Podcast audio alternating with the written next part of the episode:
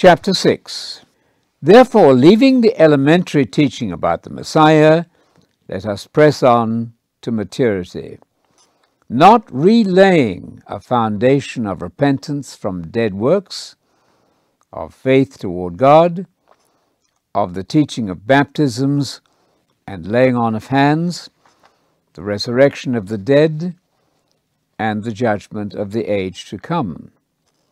This we will do if God permits. For concerning those who have been once enlightened and have tasted the heavenly gift and have been made sharers in Holy Spirit and have tasted the goodness of the gospel word of God and the powers of the age to come, and then have fallen away, it is impossible to renew them again to repentance, since they crucify the Son of God for themselves all over again, putting him to open shame. For soil which drinks the rain that falls often on it, and produces useful plants for those who garden, receives a blessing from God.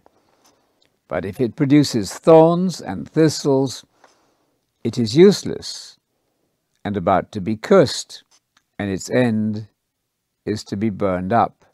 But, beloved, we are convinced of better things for you, things relating to salvation, even though we are speaking like this. For God is not unjust to forget your work and the love you have shown for his name in having served and continuing to serve the saints. We desire each one of you should show the same diligence for the fulfillment of your hope until the end, so that you will not be sluggish but imitators of those who through faith and perseverance inherit the promises.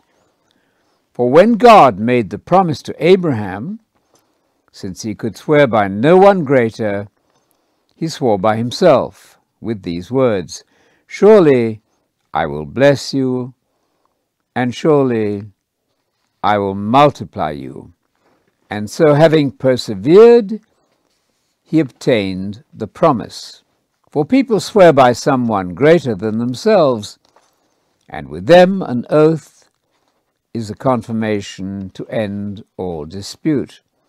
In the same way, God, determined to show more clearly to the heirs of the promise that his purpose was unchangeable, intervened with an oath, so that by two unchangeable things since it's impossible for God to lie, we who have taken refuge would have strong encouragement to take hold of the hope set before us.